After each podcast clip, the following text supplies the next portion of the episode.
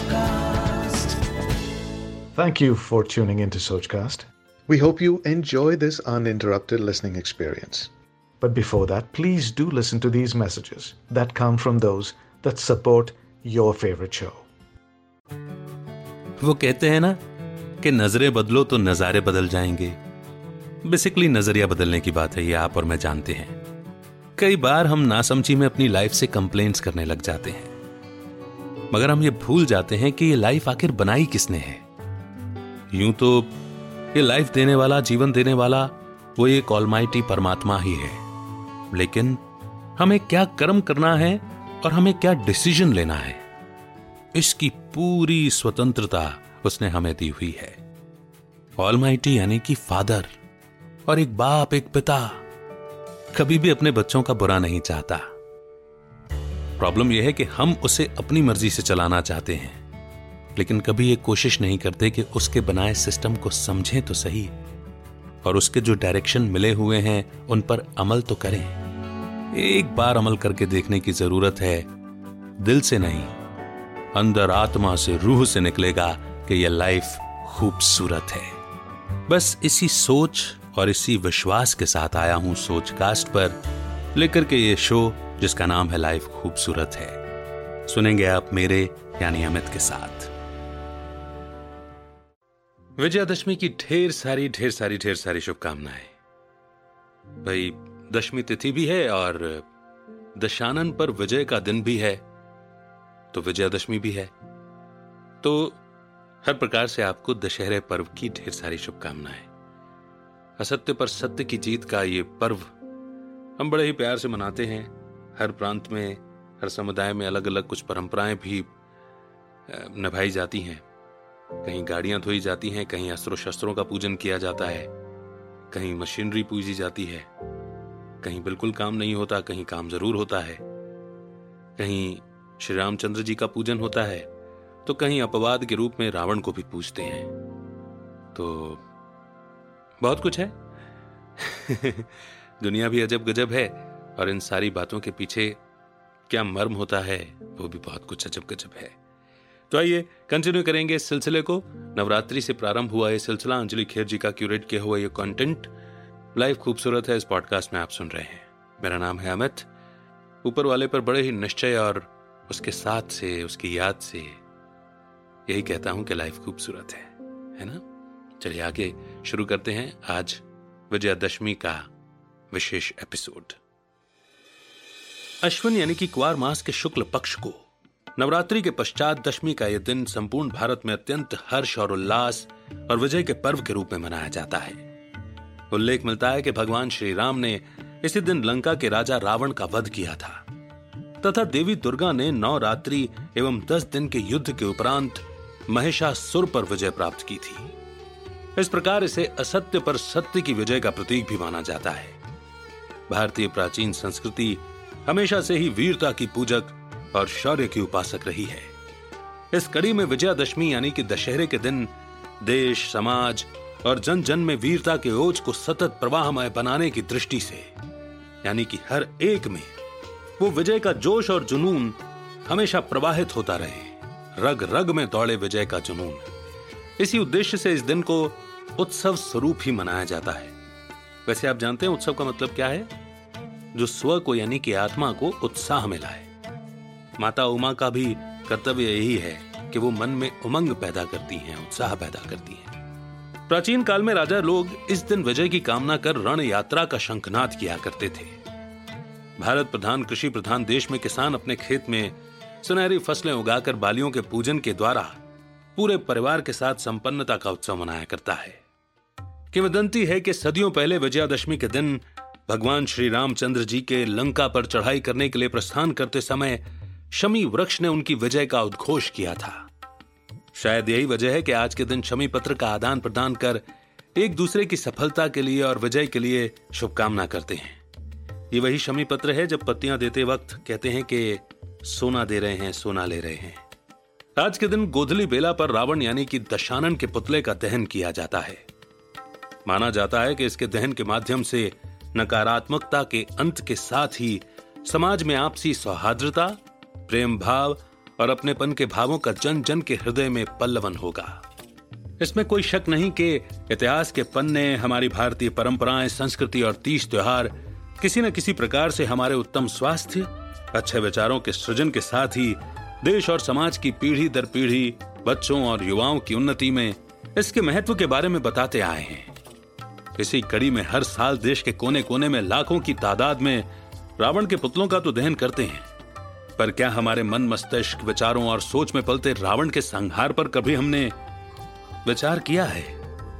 शायद कभी नहीं। तभी तो बात बेबात छोटी छोटी बातों में अपना आपा खोना, दूसरों से तुलना करके खुद को कमतर आंकना, जरा सी असफल होते ही अपना आत्मविश्वास खो देना और खुद की असीम शक्तियों पर कभी चिंतन ही नहीं करना।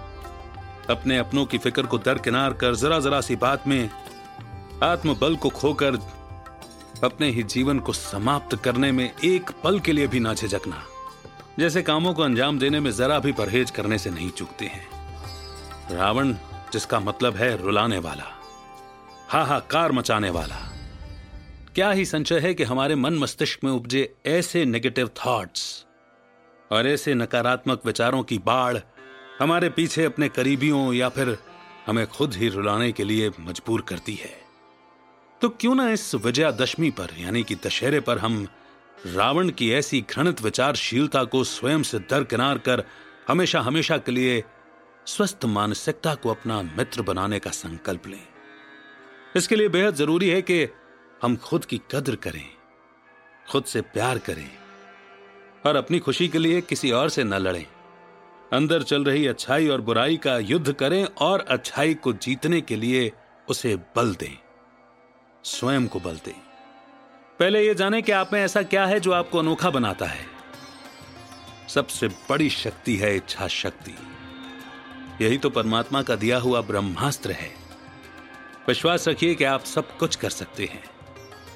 दुनिया में तमाम अवसर बिखरे हुए हैं। अपनी बाहें फैलाइए और इन अवसरों को अपनाने से डरिए नहीं। आपको कई बार ऐसा लग सकता है कि अवसर आसानी से नहीं मिलते। लेकिन जब मिलते हैं तो क्या हम उन्हें पहचान पाते हैं?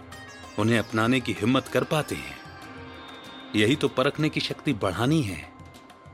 और शक्ति को बढ़ाने के लिए शक्ति की उपासना ही नहीं करनी। शिव शक्तियों के कदम पर कदम रखकर चलना है, उन्हें फॉलो करना है। सत्य को पूरी तरह से अपनाना है। याद रखिए कि आप दुनिया में एकमात्र ही हैं, यूनिक हैं, आप जैसा कोई भी नहीं है। एक बार आप खुद को जान गए तो आप अपनी यूनिक आदतों को भी पहचानने लगेंगे। और तभी आपका बेस्ट वर्जन निकल करके दुनिया के सामने आएगा। कमज़ोर होने की सबसे पहली निशानी है खुद की बुराई करना, खुद की आलोचना करना। स्व पर शासन करने वाले लोग तब पढ़ते हैं जब दूसरे सो रहे होते हैं। जब दूसरे सपनों की दुनिया में खोए हुए होते हैं तब आपके मेहनत करने का वक्त होता है। जब दूसरे मैदान छोड़ करके पीछे हट रहे होते हैं, तब आपको आत्मविश्वास से डटे रहना होता है। इसी तरह जब औरों के मन में उधेड़ बुन चल रही होती है, तब आपको निश्चय बुद्धि होकर के निर्णय लेना होता है। बोलना ज़रूरी है, लेकिन इतना भी नहीं बोलना कि ऊर्जा व्यर्थ बह जाए। अच्छा लिसनर ही अच्छा बोलने वाला बन सकता है। ये यकीन रखिए, निश्चय रखिए कि परमात्मा ने आपका निर्माण किया है। आप परमात्मा की रचना है। हो सकता है कि रावण के इन गुप्त शत्रुओं ने, गुप्त राक्षसों ने, विकारों ने आकर आपको घेर लिया हो। लेकिन तब भी परमात्मा आपके साथ है। हिम्मत कीजिए, खुद को परमात्मा की सर्वश्रेष्ठ रचना मान करके इन राक्षसों को हरा दीजिए, उसके साथ से। बस ऐसे ही कदम दर कदम खुद को निखारना होता है। और ये दूसरे कौन हैं? ये दूसरे भी अपने भाई बंधु ही हैं। उनको भी किसी न किसी राक्षस ने, किसी न किसी विकार ने घेर रखा है। इसलिए कमियाँ उनमें नहीं है। कमियाँ तो इन देखने वाली आँखों में है। कमियाँ ऑब्ज़र्व करने वाली बुद्धि में है। इसलिए औरों की कमियाँ नहीं गिननी है। और ऐसा करने से बचने के लिए खुद को क्रिएटिव टास्क में क्रिएटिव वर्क में इन्वॉल्व करना पड़ता है। तो ऐसा करेंगे तो पर्सनैलिटी डेवलप होती जाएगी। परमात्मा ने हर एक को थॉट क्रिएट करने की शक्ति दी है, यानी कि क्रिएटिव बनाया है। बस थॉट किस क्वालिटी का क्रिएट कर रहे होते हैं, हम इसी बात का ध्यान रखना होता है। और ये वही ध्यान रख सकता है जो अपने मन को अपना मित्र, अपना दोस्त बना करके चलता है, न कि न कि मन का गुलाम बनकर चलता है। जो क्रिएट करता है, वही आगे बढ़ता है। अर्श से फर्श तक पहुँचने के लिए क्रिएटिव बनिए। इस प्रकार से आपकी भी विजय होना निश्चित है और आपकी विजयादशमी भी बेहतर मनना निश्चित है। बहुत सारी शुभकामनाएँ। इसके साथ ही आइए चलते हैं। विजयादशमी के पीछे छिपे सूक्ष्म रहस्य को भी जान लेते हैं, जो कि बहुत ज़रूरी है। अगर नहीं जाना तो फिर यह समझिए कि हर साल की तरह दशहरा आया और चला गया। फिर आएगा, फिर चला जाएगा, लेकिन हम वही के वही हैं। ये जो विल पावर और इच्छा शक्ति की या मोटिवेशन की हमने बात की, ये सोडा वाटर की तरह हो जाएगा। सुनकर के लिए पल भर का जोश आया और थोड़ी ही देर बाद जैसे ही फिज निकला सोडा वाटर की बोतल से, हम भी ठंडे पड़ गए। नहीं, इच्छा शक्ति को लगातार बनाए रखने के लिए बेहद ज़रूरी है समझ को विकसित करना, अपने दिल को खोलना, दिमाग को परे रखना। संसार में जीत सच्ची भावनाओं से होती है। परमात्मा की पहचान गोपियों ने दिल से की अर्जुन ने बुद्धि से की और दुर्योधन ने दिमाग लगाया तो क्या हुआ? अपने ही कुल के विनाश का निमित्त बना। तो गोपी बनिए, अर्जुन बनिए, मगर दुर्योधन मत बनिए, कि पहचान हो भी रही है परमात्मा की, फिर भी नहीं पहचाना। श्री कृष्ण को तो हर कोई जानता है, लेकिन श्री कृष्ण के रूप के पीछे जिन परमात्मा ने अपनी सारी बातें कही और कहा कि मैं अजन्मा हूँ, अविनाशी हूँ, अव्यक्त हूँ। जो मुझे देहधारी मान करके चलता है वो अज्ञान अंधकार में है। मगर फिर भी हम इस बात को अनदेखा करते हैं। नहीं समझते। तो आइए विजयादशमी को गहराई से समझें। हमने शुरू में बात की कि नवरात्रि कहा। नवरात्रि के ही साथ में, क्योंकि ये शिव की शक्तियाँ हैं तो शिवरात्रि कहा। श्री कृष्ण का जन्म रात को 12 बजे हुआ, लेकिन हमने कभी भी कृष्ण रात्रि नहीं कहा। हमने जन्माष्टमी कहा। हमारे पास जो अवेलेबल कैलेंडर है, वो विक्रम संवत का है, जो कि ढाई हज़ार साल से भी कम पुराना है। उसके पहले शक संवत था, जिसमें ढाई हज़ार साल का इतिहास मिलता है। मगर श्री कृष्ण का जन्म तो पाँच हज़ार साल पुराना है। मगर फिर ऐसा क्यों है कि हम इस कैलेंडर के हिसाब से तिथि की गणना करते हैं और जन्माष्टमी मना लेते हैं? विचार तो करना चाहिए और प्रश्न भी पूछने चाहिए। संशय के साथ नहीं, निश्चय के साथ में। उत्तर भी ढूँढने चाहिए, मगर एक बात का ध्यान रखिए। जब आप सत्य की खोज में निकलते हैं तो आपको आश्चर्यजनक उत्तरों के लिए तैयार रहना चाहिए। हमने पहले भी बात की कि शेरनी का दूध निकालने के लिए सोने के बर्तन की मिसाल दी जाती है। तो समझिए कि गूढ़ ज्ञान को, आध्यात्मिक ज्ञान को जो कि बेहद सरल है। समझना तो आसान है, परंतु बुद्धि सरल चाहिए, पवित्र चाहिए, समर्पित बुद्धि चाहिए। हमने आज तक जितना भी ज्ञान अर्जित किया है, ये सब दुनियावी ज्ञान है। सोचिए कि कितने ग्रंथ, कितने वेद, कितने पुराण बन गए, कितने ऋषि मुनियों ने इन्हें रचा, कितने ही उनके शिष्यों ने इसे पढ़ डाला, उसके अलग अलग वर्जन बना डाले, मगर आज तक इस प्रार्थना का उत्तर उन्हें नहीं मिला और आज भी वे यही प्रार्थना करते हैं, असतो माँ सदगमया, तमसो माँ ज्योतिर्गमया, मृत्युर माँ मृतम गमया। लेकिन अगर आपने इन नवरात्रि के इन शोज़ को, इन एपिसोड्स को और आज विजयादशमी के इन एपिसोड्स को ध्यान से सुना है, गौर से सुना है, मनन चिंतन किया है तो ये गारंटी है कि आपको ये प्रार्थना दोबारा करने की आवश्यकता नहीं पड़ेगी। क्योंकि असत्य से सत्य की ओर जाने की प्रार्थना जब आज भी हो रही है तो इसका मतलब यह है कि इन वेद पुराणों को पढ़ने से, वो भक्ति करने से जैसा कि गीता में, गीता के भगवान ने कहा कि मुझे वेद पुराण पढ़ करके, भक्ति करके कोई प्राप्त नहीं कर सका है और न कर पाएगा। ये भगवान के कहे शब्द हैं। मेरा कोई एडिशन नहीं है। तो वो क्या चीज़ है जिसको, जिससे भगवान प्राप्त होता है? इसमें तो कोई दो राय नहीं। कि भक्ति तो करनी ही पड़ेगी, क्योंकि भक्ति का फल ही है मुक्ति और मुक्ति ज्ञान से प्राप्त होती है। और भक्ति का जो उद्देश्य है, जो इंटेंशन है, उसको क्लियर रखना पड़ता है। भक्ति करें, नौकरी मांगे, घर मांगे, कार मांगे, नौकर चाकर मांगे, छोकरी मांगे, क्या ये भक्ति है? अगर आप श्रीमद् भगवत गीता को ध्यान से पढ़ेंगे तो उसमें एक एक बात साफ़ लिखी है। कि भगवान को पाने वाला भक्त सांसारिक चीज़ों की चाह रखता ही नहीं। न तो जीव के स्वाद में आता है, न आँखों के आकर्षण में आता है, न इस संसार की या दुनिया की किसी भी चीज़ के आकर्षण में आता है।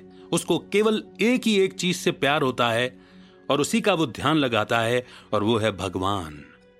भगवान से प्यार करना आसान नहीं है।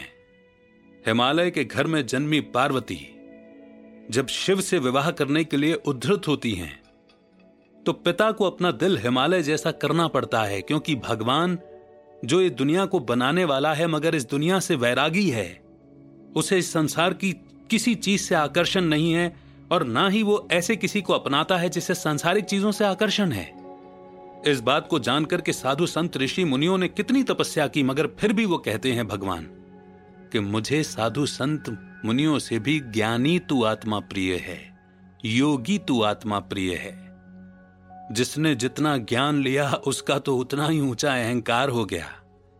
और अहंकार के साथ क्या भगवान के समक्ष जाया जा सकता है, भगवान को पाया जा सकता है? ये तो संभव ही नहीं है। भगवान सबसे पहले पहले मैं का गला काटते हैं। और यही कहानी है श्री गणेश जी के जन्म की। जरा सा विचार करके देखिए, कहा जाता है कि माता ने अपने शरीर के मैल से एक पुतला बनाया और उसमें प्राण फूके, उसे गणेश नाम दे दिया। या जो भी नाम दिया, चलिए। तीनों लोगों का ध्यान करने वाले शंकर के रूप में दिखाई देने वाले शिव, तपस्या मगन हैं, ध्यान मग्न हैं, उठते हैं। वो अपने घर में जाने के लिए प्रवेश करना चाहते हैं और एक बालक उनके उन्हें घर में जाने से, प्रवेश करने से रोकता है, कहता है, मेरी माँ अंदर स्नान कर रही है, आप थोड़ा धैर्य रखिए, प्रतीक्षा कीजिए। धैर्यता में ही विजय है, ये संदेश देने वाले भगवान स्वयं धैर्य नहीं कर पाते और एक दस बारह साल के बच्चे से लड़ने लग जाते हैं। और क्रोध इतना आता है कि अपना त्रिशूल उठाते हैं और एक बच्चे का मर्डर कर डालते हैं। जी हाँ, वध क्यों शब्द इस्तेमाल करूँ मैं?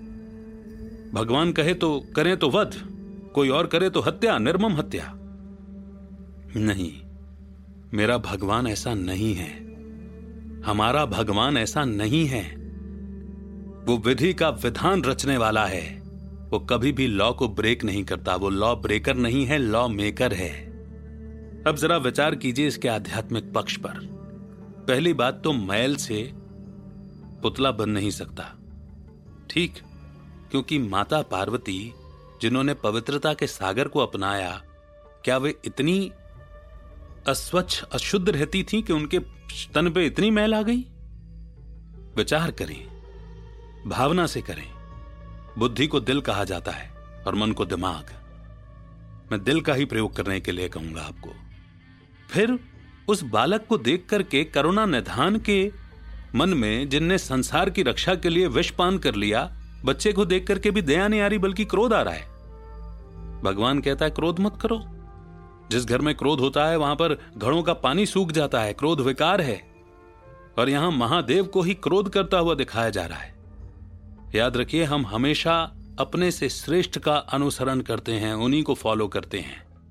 अगर हमारे सामने ऐसे उदाहरण दिए जाएँगे, जिनके पीछे गहरा आध्यात्मिक भाव है, उन्हें हम नहीं समझेंगे तो हम गलत का अनुसरण करेंगे। और फिर इतना क्रोध आया कि आप देखा न, ताव एक बच्चे का वध कर दिया। और उसके बाद जब माता ने विलाप किया कि मेरे पुत्र को ज़िंदा करो, तब भी जिसके अंदर इतनी शक्ति है, जो मुर्दों में प्राण फूंक सकता है, कहते हैं। हालाँकि वो विधि के विधान को नहीं बदलता, लेकिन वो वापस उसी बच्चे का सर वापस रखने के बजाय वो एक मूक हाथी की हत्या कर देते हैं और उसका सर लगा देते हैं। नहीं, मेरे पिता ने किसी की हत्या नहीं की। जी हाँ, भगवान जिन्हें मैं अपना माता पिता कहता हूँ, कहता ही नहीं, मानता हूँ, उनके साथ इसी संबंध में जीता हूँ, उन्होंने किसी की हत्या नहीं की। इस घटना के पीछे आशय यह है कि परमात्मा जो निराकार है और भक्त जो बच्चा जिसने निराकार को नहीं देखा, नहीं जाना, नहीं अनुभव किया, वो देवी माँ या किसी देवी देवता की आराधना में इतना दृढ़ है, इतना पक्का है, इतना जिद्दी है कि वो केवल माँ के दर्शन चाहता है। आप आज से उठा के देख लीजिए, दस बारह साल पहले बनने वाले भक्ति गीतों को, माता की भेंटों को एक ही पुकार की जा रही है कि हे माता, एक बार दर्शन दे दे, एक बार दीदार दे दे। तेरे दर का दास बना ले, नौकर बना ले। माता के अपने बच्चों को नौकरों की तरह ट्रीट करती है? हम में इतनी भी समझ नहीं। तो अपनी भक्ति में इतना दृढ़ है कि वो सर्वोच्च सत्ता जिसे मान रहा है, वो या तो देवी माँ को मान रहा है, या वो जिस भी इष्ट की आराधना करता है, उसे मान रहा है। लेकिन एक दिन परमात्मा का अवतरण होता है।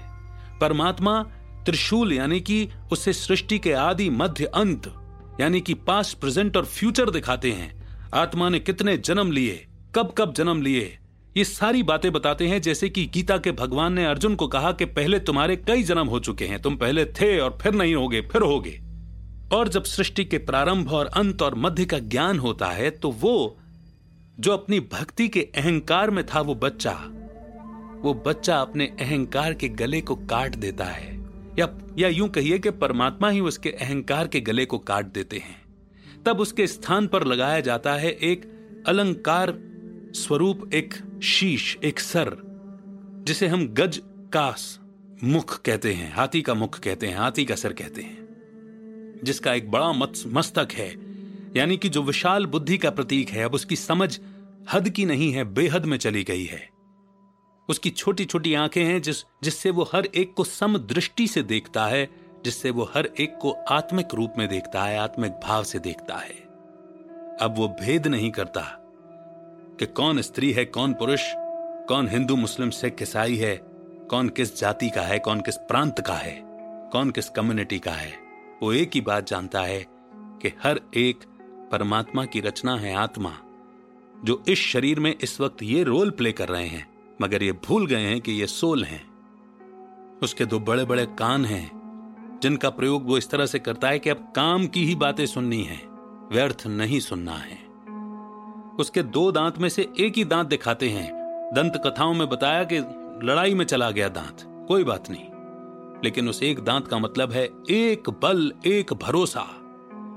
उसकी एक सूंड है जो कि परखने की शक्ति है। जैसे एक हाथी किसी भी चीज़ को अपनी सूंड में पकड़ता है, अपने मुँह तक लाता है, खाने की चीज़ होती है तो अंदर ग्रहण कर लेता है, नहीं होती तो उछाल के फेंक देता है। तो ये परखने की शक्ति कि क्या मेरे ग्रहण करने योग्य है, क्या त्यागने योग्य है संसार में, उसे ये परखने की शक्ति मिल गई है। इसी प्रकार से लंबा है उदर जिसका, लंबोदर। यानी कि उसके पेट में समाने की शक्ति आ गई है, बात पेट की नहीं है, बात बुद्धि की है। तमाम बातें होती हैं संसार में, दुनिया में वर्क प्लेस पर, घर परिवार, रिश्तेदारी में, दोस्तों में। किसी ने आकर के कोई बात कही तो उसे अपने तक ही रखा। उसमें नमक, मिर्च, मसाला लगाकर या उस राज को किसी और से नहीं कह दिया। न जाने ऐसी कितनी सूक्ष्म बातें हैं, जिसको हम न समझने के कारण कुछ भी अनुसरण करते आ रहे हैं। सोचिए जरा बात तो रावण की और रामायण की निकली थी, अभी तो हम यहाँ पर हैं। सिमिलरली अभी कुछ दिनों पहले अरविंद त्रिवेदी जी ने, जिन्होंने रामानंद सागर जी की रामायण में रावण का रोल प्ले किया था, उन्होंने शरीर त्याग दिया। वे स्वयं शिव भक्त थे। उन्होंने किरदार इतना अच्छा निभाया कि हम उस किरदार की तो तारीफ़ करते ही हैं, और उनके शिव भक्त होने से उनसे और भी एक विशेष प्रेम हो जाता है हमें। अब हम समझ रहे हैं कि रावण वो है जिसने अपनी बहन के अपमान का बदला लिया। हम सोचते हैं कि वो सुर्पनखा है। जिसकी नाक काट दी गई। हम क्यों नहीं सोचते कि उसे अपने स्वरूप का नशा है? और वो एक नहीं है, वो कई हैं, जिनको अपने रूप स्वरूप का नशा है। और जो, जैसे सुर्पनखा उस किरदार ने चरित्र में हमको बताया गया कि उसने श्री रामचंद्र जी से विवाह का आग्रह किया तो एक्स्ट्रा मैरिटल अफेयर्स क्या हैं? क्या ये उचित हैं? क्या ये होने चाहिए? क्या अगर एक पतिव्रता पत्नी के सामने एक व्रता पति है तो क्या यह गलत है? लक्ष्मण अर्थात ऐसा मन जो सदा ही लक्ष्य पर केंद्रित है, और लक्ष्मण का मन एक ही लक्ष्य पर केंद्रित है, वो है श्री राम श्री राम का ही मनन चिंतन करना। सीता जो सत्य राम का साथ कभी नहीं छोड़ना चाहती, अर्थात बुद्धि, और राम आत्मा। आत्मा का मालिक या क्रिएटर, रचयिता, पिता, परमात्मा राम। एक राम दशरथ का बेटा, एक राम घटघट में लेटा, एक राम का जगत पसारा, एक राम जगत से न्यारा। जगत से न्यारे राम की यहाँ बात है। सीता, हम आत्माएँ हैं। हम आत्माएँ जो रावण की इस चमक दमक की लंका वाली दुनिया में खो गई हैं इस दुनिया के आकर्षण में। किसी को नाम चाहिए, किसी को दाम चाहिए, यानी पैसा कमाना है। तो शोहरत और दौलत के पीछे भागने वाली इस चमक दमक की दुनिया में हम आत्माओं की यह हालत हो गई है कि हम मारीच के आकर्षण में आकर सत्य राम से दूर हो गए, मन को भी भटका दिया, उसी के पीछे लगा दिया। और फिर रावण ने छल से आकर के हमें उठाया और अशोक वाटिका में नहीं, शोक वाटिका में लाकर पटक दिया है। शोक वाटिका यानी कि जहाँ दुख है और अशोक वाटिका यानी कि जहाँ दुख नहीं है। तो मुझे इस दुनिया में एक भी घर ऐसा बताइए जहाँ पर रोग शोक ना हो, जहाँ पर विलाप और रुदन ना हो। है ना? हर घर में शोक है, हर घर में रोना मचा हुआ है, कलह, क्लेश है, क्योंकि कलयुग है। कल पुरजों का युग और कला कलेश का युग, कल युग। और जब सीता शोक वाटिका में बैठी अपने कर्मों के विशेष सर्कल में कुचक्र में फंस करके सुख शांति ढूँढने जाती है तो उसे झूठे वर्चुअल प्लेटफॉर्म दिखते हैं, झूठे आकर्षण दिखते हैं और ऐसे रावण के राक्षस सूक्ष्म आकर्षण में फंसाते हुए उसे ले जाते हैं। रावण यानी कि भ्रम पैदा करने वाला भी, माया भी है ना? कि जिस चीज़ को हम सत्य समझ रहे हैं, ठीक समझ रहे हैं, वही बाद में जाकर के दुख देती है। अंततः रावण भी शिव भक्त है। अरविंद त्रिवेदी जी तो थे ही।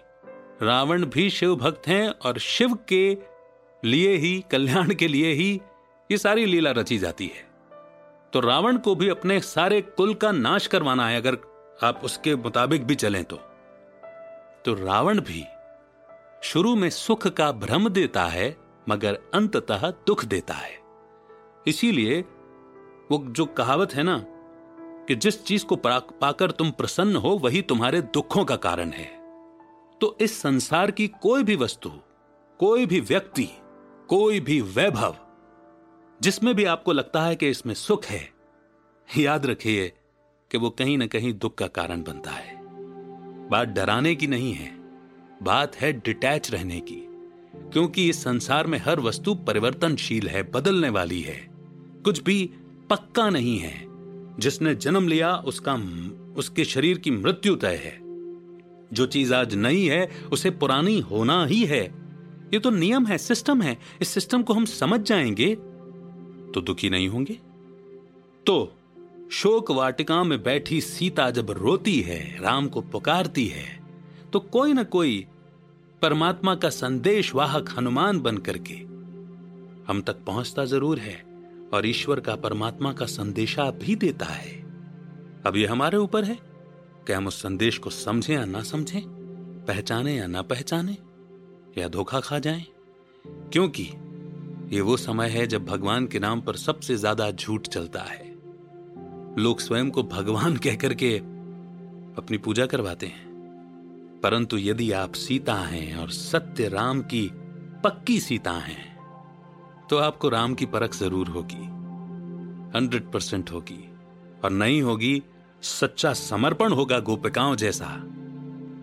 तो भी वो अतीन्द्रिय सुख देने वाला आपको ढूंढ लेगा। तो वो छोटा सा टापू नहीं, वो छोटा सा आइलैंड नहीं, वो लंका नहीं है। उस देश का नाम तो सिलोन हुआ करता था। अभी अभी श्रीलंका रखा गया। ये पूरी की पूरी दुनिया एक सागर है जो बेहद, जिसको मनुष्यों ने अलग अलग नाम दे दिए। उस एक सागर पर ये जो ज़मीन के जो टुकड़े हैं, छोटे, थोड़े बहुत, ये पूरी दुनिया इस वक्त लंका है और पूरी दुनिया पर ही रावण का और माया का कब्जा है। इतना आकर्षण है, इतना भ्रम है कि किसी को कुछ समझ में नहीं आ रहा। तो उस झूठी आकर्षण की दुनिया को तहस नहस करने, परमात्मा राम आते हैं, सीताओं को शोक वाटिका से छुड़ाने के लिए, और इस कार्य में वे मानव जो कभी देवकाल में हुआ करते थे, जो देवताओं की तरह पूजे जाया करते थे, पुनर्जन्म में आते आते आते आते, जैसे गांधी जी ने कहा ना, तीन बंदर रखे गांधी जी ने। बुरा मत देखो, बुरा मत बोलो, बुरा मत सुनो। अब आपको क्या लगता है, ये बंदरों के लिए बंदर जाति तो गांधी जी की सबसे बड़ी दुश्मन हो जावे। समझ से काम लेंगे, पता चलेगा, हमारे लिए ही है। तो परमात्मा कहते हैं, बुरा मत देखो, बुरा मत बोलो, बुरा मत सुनो, ये तो है ही। बापू के बापू कहते हैं, बुरा सोचो भी मत, क्योंकि यहीं से शुरुआत होती है। संकल्प से ही कल्प रचा जाता है। संकल्प से ही जैसे परमात्मा ने सृष्टि की रचना की, उसी संकल्प से हम अपने भाग्य की रचना करते हैं। तो परमात्मा रूट कॉस पर काम करता है, तभी वैद्यनाथ कहलाता है। तो जो बंदर बन गए, अब बंदरों में सबसे ज़्यादा विकार होता है। बंदरिया में मोह होता है, अपने बच्चे को एक डेढ़ महीने मरने के बाद भी अपनी छाती से लिपटाए रहती, घूमती रहती है। कितना मोह, क्रोध भी बंदर में बहुत होता है। वासना भी बहुत होती है। और ये सब उसमें होता है जिनमें अहंकार बहुत होता है। तो बंदर से मंदिर लायक बनाने के लिए यानी कि दैवीय गुण सिखाने, समझाने और धारणा कराने के लिए जो सत्य राम को, परमात्मा को पहचान जाता है, वो परमात्मा की वानर सेना में शामिल हो जाता है। यूँ तो परमात्मा ये कार्य अकेले भी कर सकते हैं, लेकिन जैसा कि पहले भी बताया कि वो विधि का निर्माता है। वो विधि का विधाता है। वो लॉ मेकर है लॉ ब्रेकर नहीं। अगर वो आशीर्वाद और कृपा बरसाने लगे तो जिनको नहीं मिलेगी, वो शिकायत करेंगे कि तुमने हमारे साथ न्याय किया। परंतु नहीं। परमात्मा सबसे बड़ा दयालु है, दया का सागर होने के साथ साथ धर्मराज भी है। इक्वालिटी किसी और मनुष्य में नहीं होती।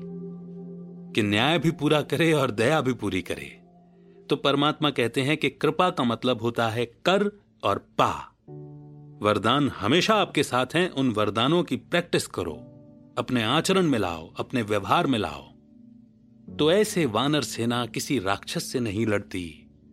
अपने अंदर चल रहे आसुरी विचारों से युद्ध करती है, आकर्षण से युद्ध करती है। मन और बुद्धि के बीच जो जंग होती है वो जंग लड़ती है। और अंत में जैसे श्री रामचंद्र जी ने रावण की नाभि में से अमृत कलश निकाल करके रावण को मारा, यानी कि रावण को राम के अलावा कोई नहीं मार सकता तो ये इस बात का प्रतीक है कि रावण को तो परमात्मा ही खत्म करता है। लेकिन हमारा भाग्य बनाने के लिए हम श्रेष्ठ कर्म करें, श्रेष्ठ भाग्य के अधिकारी बने आने वाली स्वर्णिम दुनिया में अपना पद सुनिश्चित करें। इसके लिए वो हमें सेवा कार्य पर लगाता है। श्रेष्ठ धारणाएँ कराता है। कितना भी अन्याय हो, हमें सहनशील बनाता है कि आगे जाकर हम सहन शहनशाह यानी कि शहनशाह बन जाएँ। हमें सृष्टि के आदि मध्य अंत की जानकारी नॉलेज देता है, स्वयं की थाह देता है। परमात्मा यूँ तो सुख दुख से न्यारा है, परंतु वो अपने बच्चों से बहुत प्यार करता है।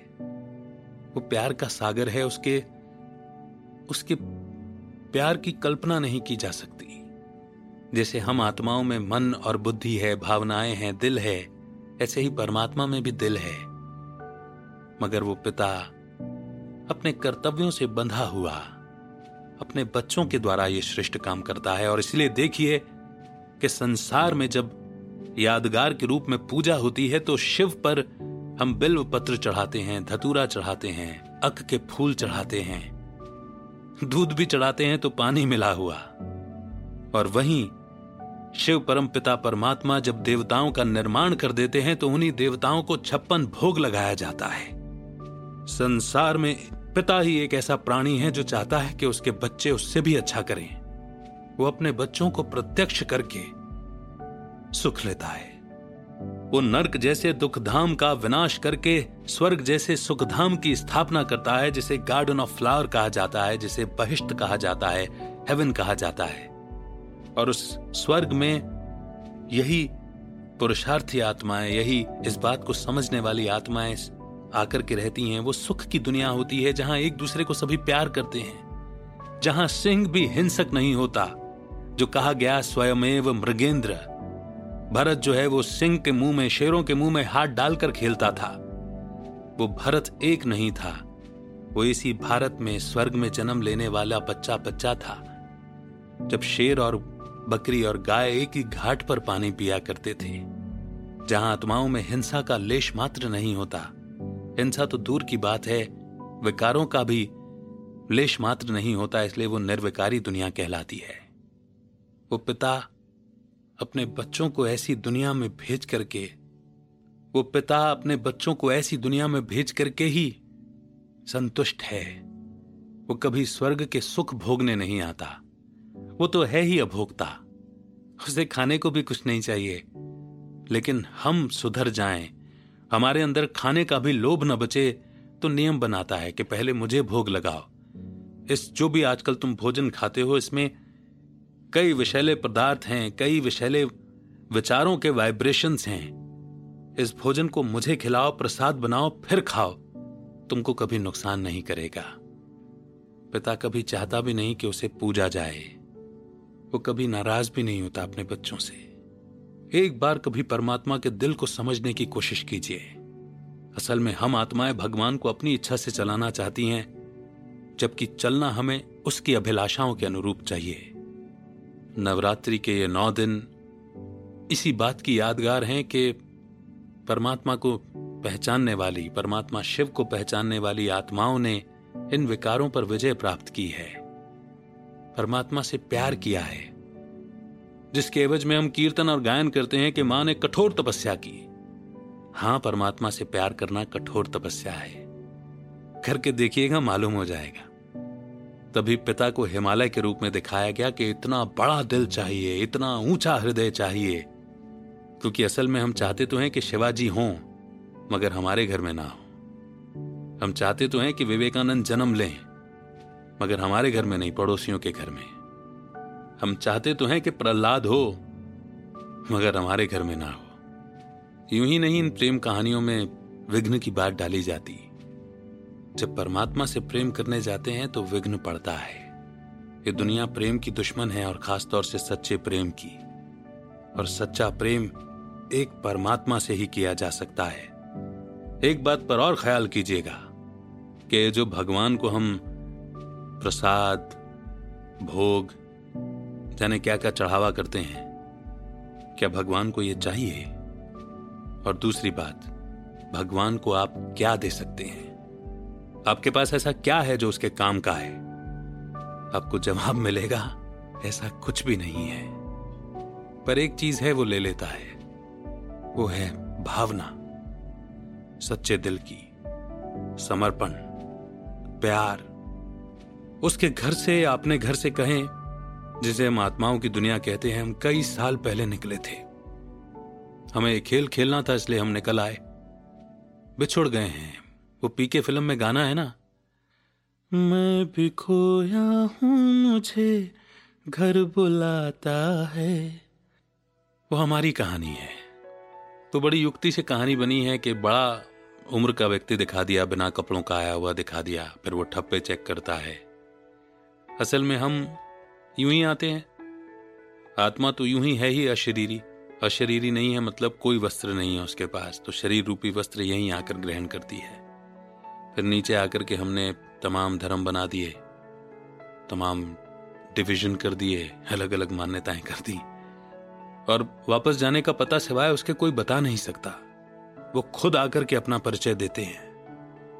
कहते हैं कि खुदा को पाना है तो पहले खुद को पाना होगा। और खुद को पाना है तो खुदा को आना होगा। तो जब तक वो ना आए, ना तो हमें हमारा परिचय मिलता, ना वापस जाने का पता। वो रिमोट कंट्रोल जो है वो वो खो गया है। और वो यही ज्ञान है, जो कुछ भी मैंने आपके साथ साझा किया, इसमें मेरा कुछ भी नहीं है। मैं तो शायद खुद भटका हुआ था, सत्य की खोज में। मगर आज मेरी वो प्रार्थना खत्म हो गई है, असत्य से सत्य की ओर जाने की। क्योंकि मैं जानता हूँ कि मैं एक आत्मा हूँ। और मेरा रचयिता एक सत्य पिता परमात्मा है, और पिता अपने बच्चे का कभी भी बुरा नहीं चाहता।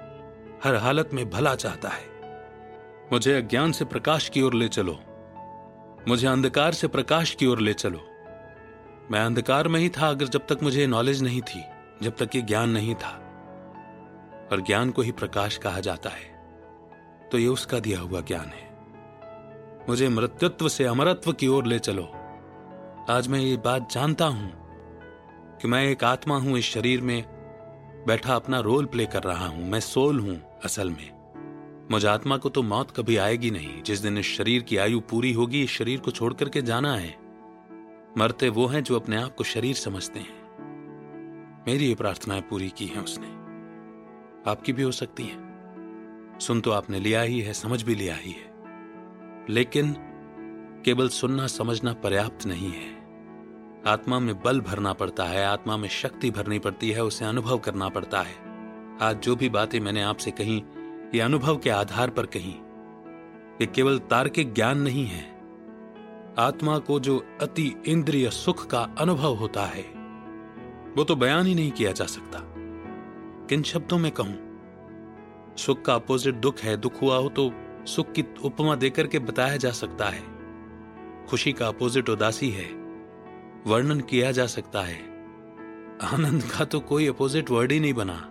ब्लिस का तो कोई अपोजिट वर्ड ही नहीं है। मैं कैसे वर्णन करूँ? उसका अनुभव क्या है? बस। हर रोज दशहरा है। हर रोज दिवाली है। हर रोज रक्षाबंधन है। हर रोज होली है। पुतले तो हर साल ऊंचाई बढ़ा बढ़ा करके बनाते आए हैं। ये सोचकर कि बुराइयों का अंत होगा, मगर हर साल रावण बड़ा हो जाता है। रावण के साथ साथ हमारा अहंकार, अपने मैं को खत्म करना ही दशहरा मनाना है। चलिए बहुत बहुत शुक्रिया आपका यहाँ तक सुनने के लिए। मैं दुआ करूँगा कि आपको परमात्म प्यार का अनुभव हो। उससे ऊँची इस दुनिया में कोई चीज़ नहीं है। कैसे वो गरीब नवाज़, मोहताज आत्माओं को सिर का ताज बनाता है? कैसे वो अपने नैनों का तारा बनाता है, नैन का नूर बनाता है। यह अनुभव करने के लिए आपको अपने नजदीकी प्रजापिता ब्रह्मा कुमारी ईश्वरीय विश्वविद्यालय ब्रह्मा कुमारी के सेवा केंद्र में एक बार अवश्य जाना चाहिए। निशुल्क राजयोग का कोर्स सीखना चाहिए, क्योंकि आत्माओं का पिता किसी से कोई फ़ीस नहीं लेता अपने बच्चों से। समय रूपी फ़ीस ज़रूर थोड़ी सी देनी पड़ती है। वो भी बहुत ज़्यादा नहीं है। मगर याद रखिए, अभी नहीं तो कभी नहीं। वक्त बहुत तेज़ी से जा रहा है। बहुत तेज़ी से। शुक्रिया। लाइफ खूबसूरत है। Like this Sochcast tune in for more with Sochcast app from the Google Play Store आशा करते हैं कि आपको ये सोच कास्ट बहुत पसंद आया। अगर कुछ कहना है इसके बारे में तो लिख कर बताइए हमें अपने फेसबुक और इंस्टाग्राम पेज पर सोच कास्ट ढूंढिए। अगर आपको अपनी सोच दुनिया को सुनानी हो तो सोच कास्ट करो। सोच कास्ट